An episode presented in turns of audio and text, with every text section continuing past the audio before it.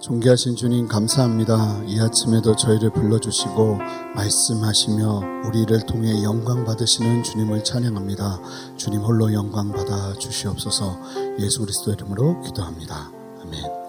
할렐루야 좋은 아침입니다. 우리가 함께 이 아침에 나눌 말씀은 잠언서 16장 23절부터 27절까지의 말씀입니다. 지혜로운 자의 마음이라는 제목으로 함께 말씀을 나눌 텐데 어, 제가 한 절 읽고 성도님들이 한 절 읽으시면서 본문을 교도가도록 하겠습니다. 지혜로운 자의 마음은 그의 입을 슬기롭게 하고 또 그의 입술에 지식을 더하느니라. 선한 말은 꿀송이 같아서 마음에 달고 뼈에 양약이 되느니라. 어떤 길은 사람이 보기에 바르나 필경은 사망의 길이니라. 고되게 일하는 자는 식욕으로 말미암아 있으나니 이는 그의 입이 자기를 독촉함이니라. 불량한 자는 악을 꾀하라니 그 입술에는 맹렬한 불 같은 것이 있느니라. 아멘. 삶을 살아가면 살아갈수록 정말 중요하게 여겨지는 것이 바로 말이 아닌가 생각이 됩니다. 어린 시절에는 그냥 뱉는 말이 뭐가 중, 그리 중요한가 싶었지만 살아가면 살아갈수록 말을 어떻게 하느냐에 따라서 너무나 중요한 일들이 결정되거나 바뀌는 것을 보게 됩니다. 그만큼 중요한 것이 말이죠. 탈무드에 이런 말이 있습니다. 인간은 입이 하나, 귀가 둘이 있다. 이는 말하기보다 듣기를 두 배 더하라는 뜻이다. 이런 이야기처럼 말은 신중해야 하고 조심해야 하며 말은 잘 사용해야 하는 것입니다. 그렇다면 우리가 사용하는 이 언어 생활은 어떻게 하면 우리 안에 온전하게 그리고 변화되 그 온전하게 주님이 원하시는 뜻 안에서 변화될 수 있을까요? 그 말씀이 바로 오늘 본문 안에 담겨져 있습니다. 함께 23절 말씀을 읽어보겠습니다. 읽겠습니다. 지혜로운 자의 마음은 그의 입을 슬기롭게 하고 또 그의 입술에 지식을 더하느니라. 자, 보시면 너무나도 명확하게 언어 생활은 어떻게 바뀌는가? 다른 데 오는 것이 아니라 지혜로운 자의 마음을 소유할 때 언어 생활에 변화가 온다는 것입니다. 지혜로운 자의 마음이 언어 생활의 변화를 가져오는 중요한 동기가 됩니다. 지혜로운 자의 마음은 무엇을 의미하나요? 아시는 것처럼 지혜는 하나님을 경외하고 하나님의 말씀을 따라 순종함에 오는 것입니다. 즉 하나님을 하나님의 말씀을 따르는 하나님을 경외하는 삶 그 자체를 말하는 것이죠. 중요한 것은 우리가 온전하게 예수 그리스도를 나의 삶의 구주로 믿고 십자가 구속의 역사를 믿으며 구원을 받으면 그와 함께 우리 안에 우리의 마음이 변화되고 바뀌는 역사가 먼저 일어나게 된다는 것입니다. 우리 함께 에스겔 36장 25절 26절 말씀을 읽어보겠습니다. 읽겠습니다. 맑은 물을 너희에게 뿌려서 너희로 정결하게 하되 곧 너희 모든 더러운 것에서와 모든 우상에서 너희를 정결하게 할 것이며 또 새 영을 너희 속에 두고 새 마음을 너희에게 주되 너희 육신에서 굳은 마음을 제거하고 부드러운 마음을 줄 것이며 이 말씀은 에스겔의 말씀인데 나라를 잃고 포로 생활을 하던 이스라엘 백성들이 하나님 앞에서 회복될 때 어떤 일이 벌어지는가를 예언하는 말씀이신데 이런 구약의 예언의 말씀들은 항상 이중 예언이에요. 무슨 이야기냐면 당장 일어나게 될 포로에서의 해방의 때에 일어나게 될 하나님의 역사도 예언되지만 궁극적으로 예수 그리스도를 통해서 일어나게 될 역사도 함께 예언되고 있다는 거예요. 그렇게 이해한다면 우리가 예수 그리스도를 믿으며 우리 안에 성령 하나님께서 역사하시며 성령의 법을 따르기 시작할 때 그 과정에서 어떤 일이 벌어지는가? 성령 하나님은 우리 육신의 굳은 마음들을 제하고 부드러운 마음을 주시는 역사를 이루신다는 것입니다. 그러므로 반드시 예수 그리스도를 믿는 사람에게 일어나는 일은 마음의 변화입니다. 그것이 첫 번째예요. 굳은 마음이 제거되고 부드러운 마음을 주시겠다고 하세요. 여기서 마음이라는 말의 원어는 심장이라는 의미가 있어요. 그러니까 예수 그리스도를 구주로 영접하면요. 우리는 다 심장 이식 수술을 하는 겁니다. 새로운 심장으로 갈아 끼워 넣는 겁니다. 끼워 넣는 사투리 같은데 죄송합니다. 그 갈아서 새로운 심장으로 우리가 이식을 받게 되는 거예요. 특별히 여기서 굳은 마음이라고 하는데 이 굳은이라는 단어는 원어로 보니까 돌짝, 돌멩이 이런 뜻이 있습니다. 이 부드러운 마음은 여기서 말하는 이 부드러움은 살덩어리, 육신 이런 원어적인 뜻이 있습니다. 여러분 굳은 마음은 원래 우리의 몸과는 어울리지 않죠. 돌덩이 같은 마음은 우리의 몸과 어울리지 않습니다. 죄로 말미암아 굳어진 마음을 의미하는 것이에요. 부드러운 마음은 무엇입니까? 원래 우리의 모습에 우리와 너무나도 너무나도 잘 어울리는 창조 본연의 마음을 말하고 있는 거예요. 여러분, 예수 그리스도를 믿는다는 것은 단순하게 나의 의지뿐만 아니라 주님의 다스리심 안에서 우리가 변화되는 놀라운 사건을 경험하게 되는 것입니다. 돌짝 같은 마음을 소유하고 있던 사람들이 원래 하나님께서 창조하신 본연의 마음으로 갈아 심장을 이식하게 되는 새로운 마음을 가지게 되는 은혜와 역사를 하나님께서 허락하신다는 거예요. 그 마음을 가지게 될 때 일어나는 역사가 바로 언어 생활의 변화인 것입니다.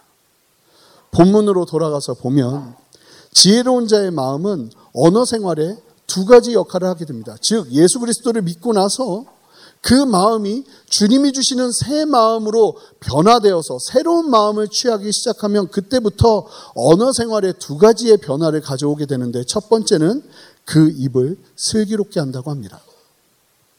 슬기롭게 한다는 말로 사용된 단어의 원어는 신중하다, 조심스럽게 행동한다, 이런 의미를 가지고 있는 단어입니다. 즉, 입을 슬기롭게 하는 것은 신중하고 조심성 있게 말하기 시작한다는 것입니다.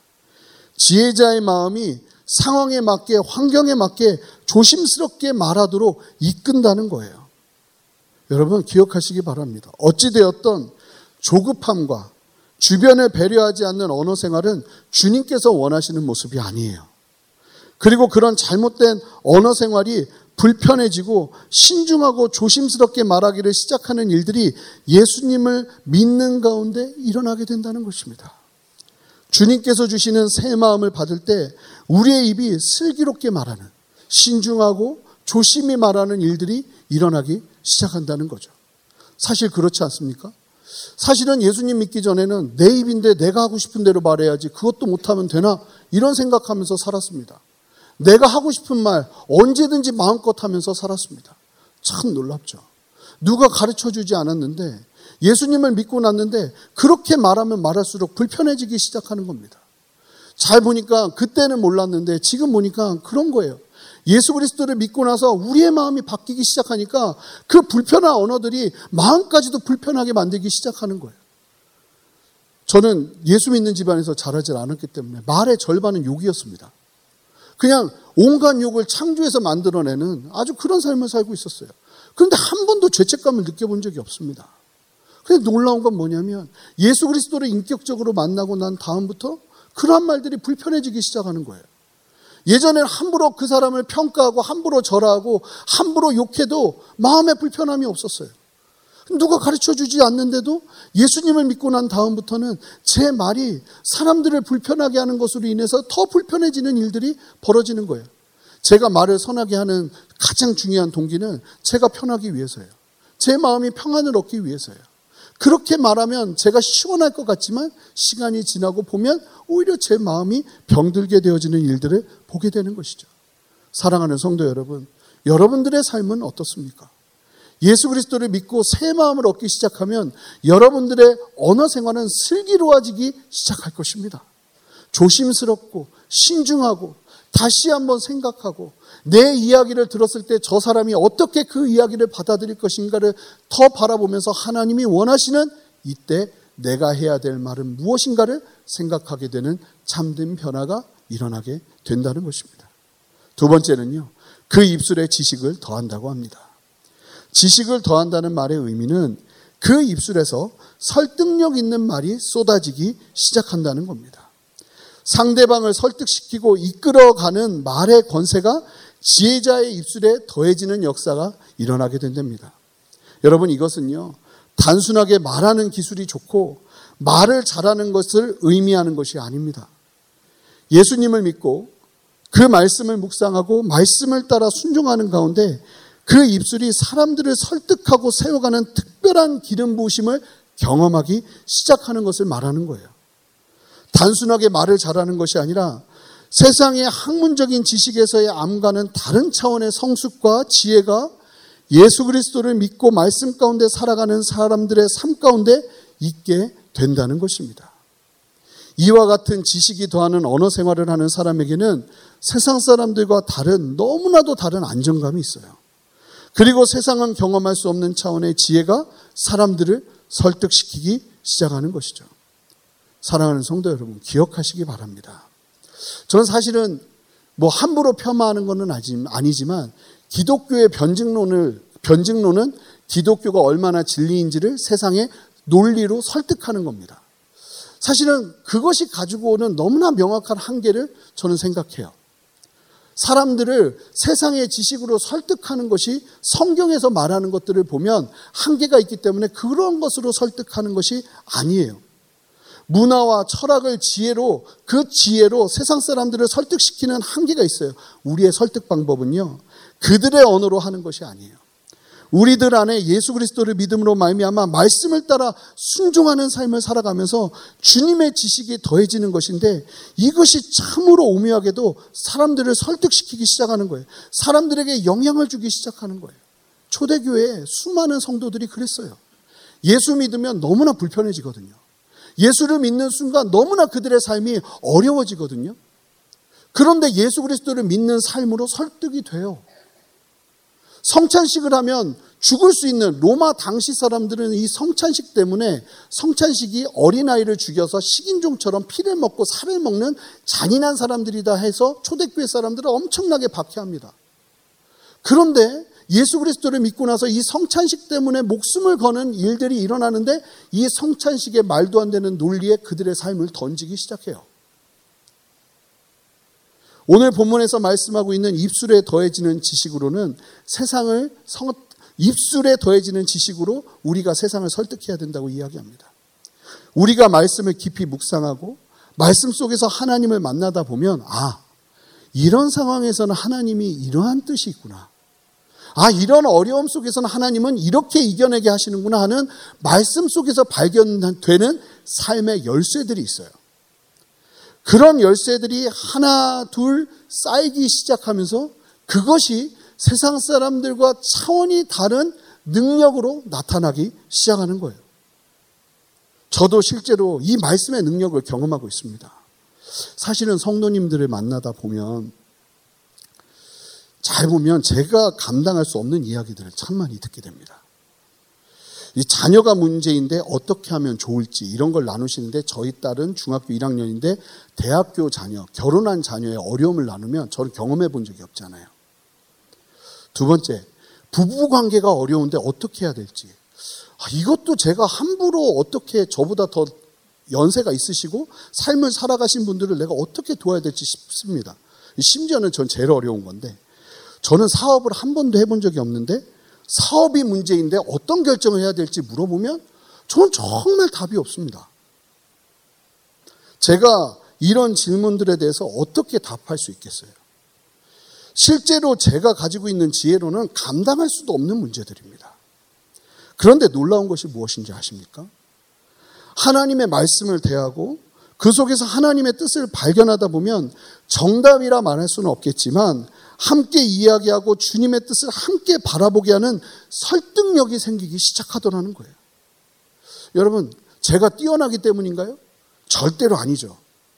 그래도 감사합니다. 여기서 아멘 안 하셔서.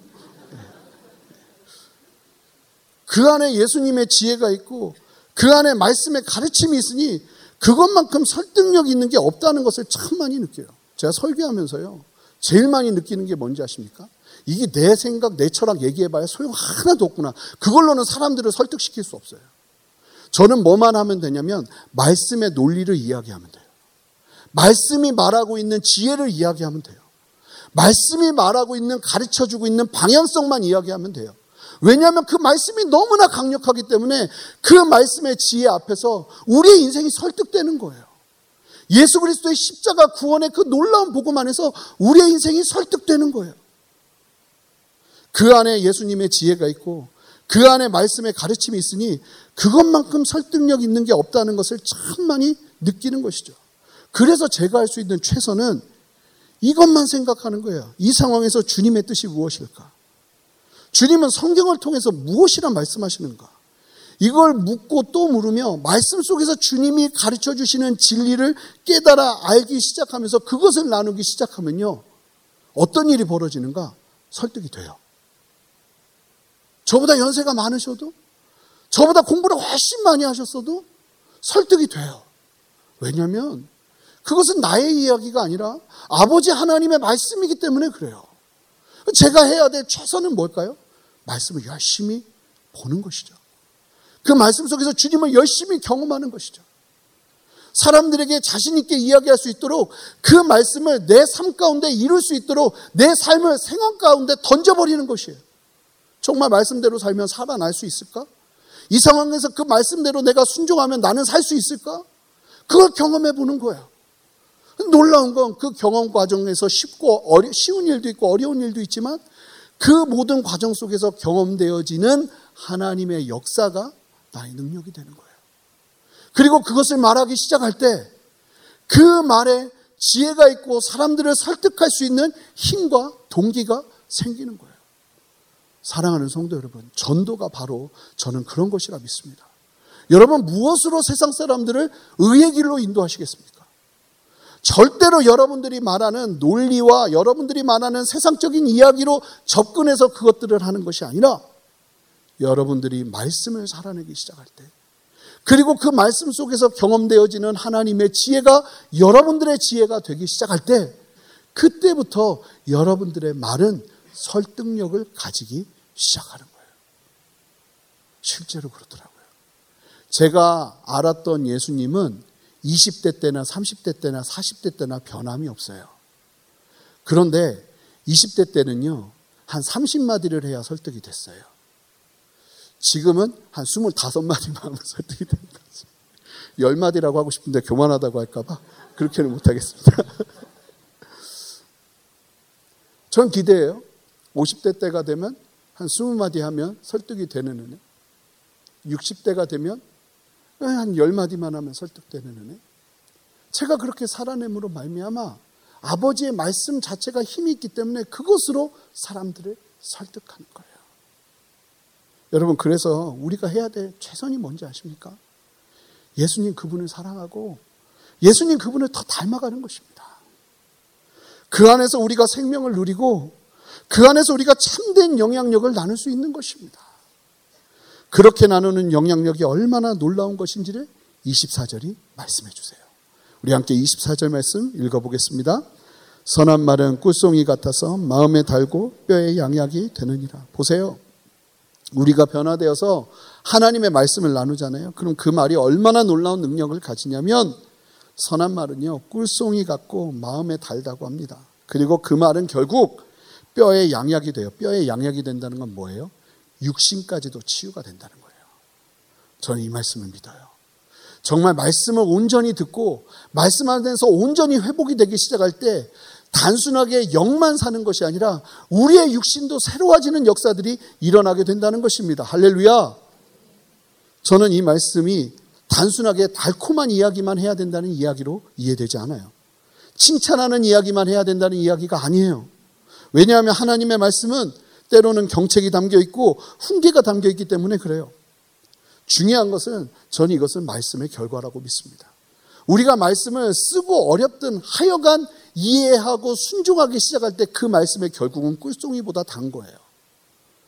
우리의 뼈에 양하게 되는 은혜와 역사를 누리는 거예요. 이러한 역사는요, 그냥 이루어지는 것이 아닙니다. 우리의 마음이 예수 그리스도를 믿음으로 말미암아 새 마음을 받고 하나님의 말씀의 기준 안에서 움직이는 삶을 살아가기 시작할 때 누리는 역사죠. 결국 저와 여러분 모두가 누려야 되는 역사가 아닐까요? 반면에 여러분 육신의 소욕을 계속 쫓아 살잖아요. 그럼 어떤 결과가 있는가? 25절 먼저 읽어보겠습니다. 함께 읽겠습니다. 어떤 길은 사람이 보기에 바르나 필경은 사망의 길이니라. 여러분 세상 사람들이 걸어가는 길이 바로 이 길입니다. 바라 보이고 편해 보이고 넓어 보이는 길. 그러나 필경은 사망의 길이에요. 여러분 그 길 어떻게 갑니까?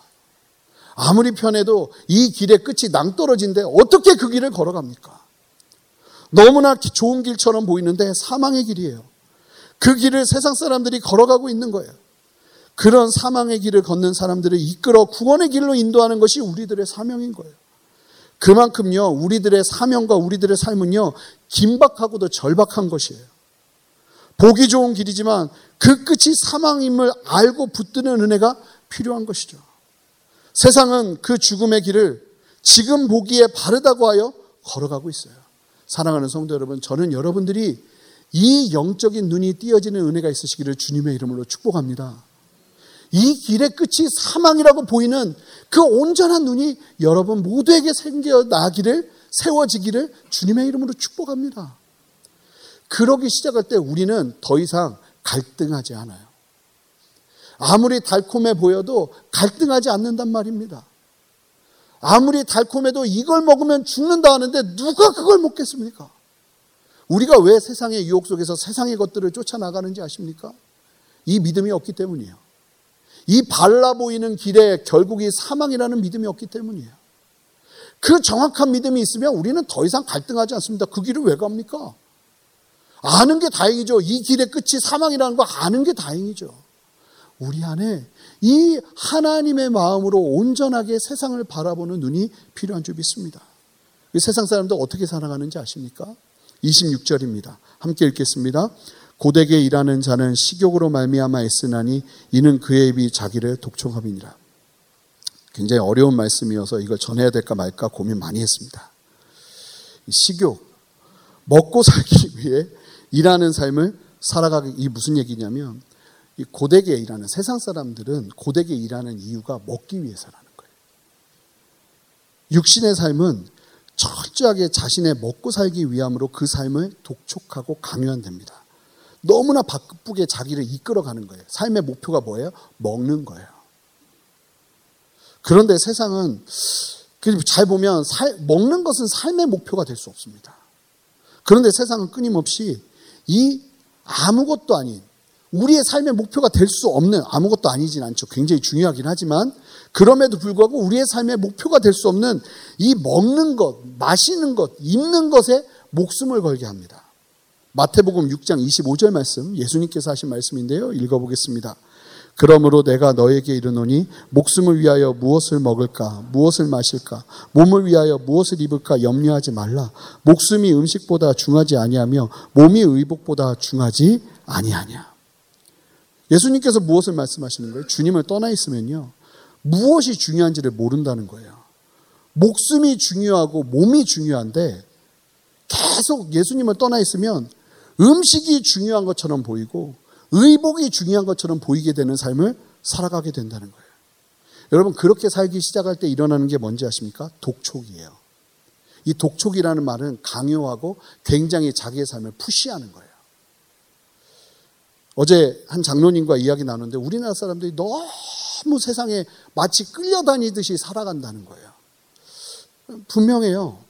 저는 오늘 말씀을 보면서 정말로 많은 사람들이 이 잘못된 삶의 목표를 가지고 살아가기 때문에 그들의 삶이 하나님 안에서 평안을 누리지 못하고 독촉하는 삶을 사는 거예요. 음식을 위해, 좋은 옷을 위해, 좋은 차를 위해, 좋은 집을 위해 살아가는 하나님이 원래 우리를 향해서 계획하고 있는 삶이 아니라 철저하게 나의 욕심과 나의 배를 채우기 위한 삶으로 만족하게 하는 그 삶은요, 우리의 삶을 독촉하게 합니다. 감사와 평안이 아니라 끊임없이 목마르게 하고 끊임없이 채워지지 않게 하고 또 달려가게 합니다. 마지막으로 27절 말씀 읽어보겠습니다. 함께 읽겠습니다. 불량한 자는 악을 꾀하나니 그 입술에는 맹렬한 불 같은 것이 있느니라. 이 불량한 자는요 쓸모없는 자예요. 악을 꾀한답니다. 입으로 나오는 말이 많은 사람들을 죽인답니다. 이것은 주님과 함께 할 수 없는 일이에요. 여러분 그런 분들 계셨어요. 저도 경험을 많이 했는데 사역은 참 잘하시는데 입술에서 나오는 말이 말만 입만 열었다 하면 사람들을 너무 상처를 줘요. 수많은 사람들을 상처를 주고 말을 너무나 함부로 하는 거예요. 그때는 참 이해가 안 됐는데 시간이 지나서 보니까 하나님이 싫어하시더라고요. 하는 수 없어서 그 사람을 사용하지만 하나님의 방법이 아니라는 거예요. 여러분, 우리의 마음이 바뀌기 때문에 분명합니다. 우리의 입술은 변화돼야 됩니다. 바뀌게 되어 있어요. 하나님의 마음으로 나오는 말은 언제나 신중하고요. 말씀이 그리 말하기에 우리도 그러한 삶으로 우리의 삶을 드려야 하는 것이에요. 그렇게 사람을 세울 수 있도록 하나님의 지혜를 구하는 은혜가 필요한 줄 믿습니다. 사랑하는 성도 여러분. 아직도 내 마음이 돌짝 같을 수 있습니다. 우리가 집중해야 될 것은 무엇이냐면 성경은 뭐라고 말씀하고 계시냐면 그 돌짝 같은 마음을 내가 치우는 게 아니에요. 뭐냐면 주님이 그 마음을 제거하고 새 마음을 주신다는 거예요. 마음이 변화되는 것은 우리의 능동적인 자세가 필요한 것이 아니라 주님께 마음을 열고 내 마음을 드리기만 하면 주님이 그 작업을 하시는 거예요. 그래서 예배 드릴 때 우리 안에 가장 중요한 것은 뭐냐면 우리의 마음을 여는 것이에요. 그리고 주님이 어떻게 내 마음을 만지시고 다스리시는지 마음을 열고 주님이 이끄시는 대로 순종하는 거예요. 그럴 때요, 주님이 어떤 일을 하시는가? 내 마음을 갈아엎는 일을 하시는 거예요. 그래서 예배 때 그냥 이유 없이 눈물이 나잖아요. 그럼 우세요. 그리고 이유 없이 막 기쁘잖아요. 기뻐하세요. 예배 가운데 하나님께서 우리의 마음을 다스리시고 바꿔가시는 그 작업들 가운데 여러분들 민감하게 반응하셔야 돼요. 하나님이 마음껏 나를 다스리시고 나를 만지시도록 그래서 10년을 신앙생활을 하는데도 하나님은 전혀 내 마음을 만지지 못하고 계시는 그런 안타까운 일들이 아니라 예배를 할 때마다 우리의 마음을 열고 주님 오늘도 돌짝 같은 내 마음을 주님 제거해 주십시오. 그리고 주님 살덩이 같이 부드러운 마음을 내 안에 붙여 주십시오. 주님이 본연의 모습으로 나를 창조하셨을 때 그 모습으로 내 마음을 변화시켜 주십시오. 그 마음을 가지고 나가는 은혜가 저와 여러분 모두에게 필요한 줄 믿습니다. 그러하기 시작할 때 주님께서 우리 안에 수술하시는 거예요. 예배가 그런 시간입니다. 그렇게 적극적으로 아주 놀랍게 다이나믹하게 하나님이 일하시는 일하심을 경험하는 시간이에요. 이 아침에도 여러분 마음을 열고 주님 앞에 나가지 않으시겠습니까? 하나님 오늘도 내 마음을 수술해 주십시오. 돌짝 같은 마음을 걷어내 주십시오. 살덩이처럼 부드러운 마음으로 내 마음을 변화시켜 주십시오. 내 입술이 변화되기를 원합니다. 그 마음 가지고 나가는 저와 여러분 되시기를 주님의 이름으로 축복합니다. 함께 기도하시겠습니다. 주님, 오늘 이 아침에도 우리의 마음을 열고 주님 앞에 나아갑니다. 우리를 새롭게 하시고 주의 말씀으로 우리를 변화시켜 주시옵소서. 예수 그리스도 이름으로 기도합니다. 아멘.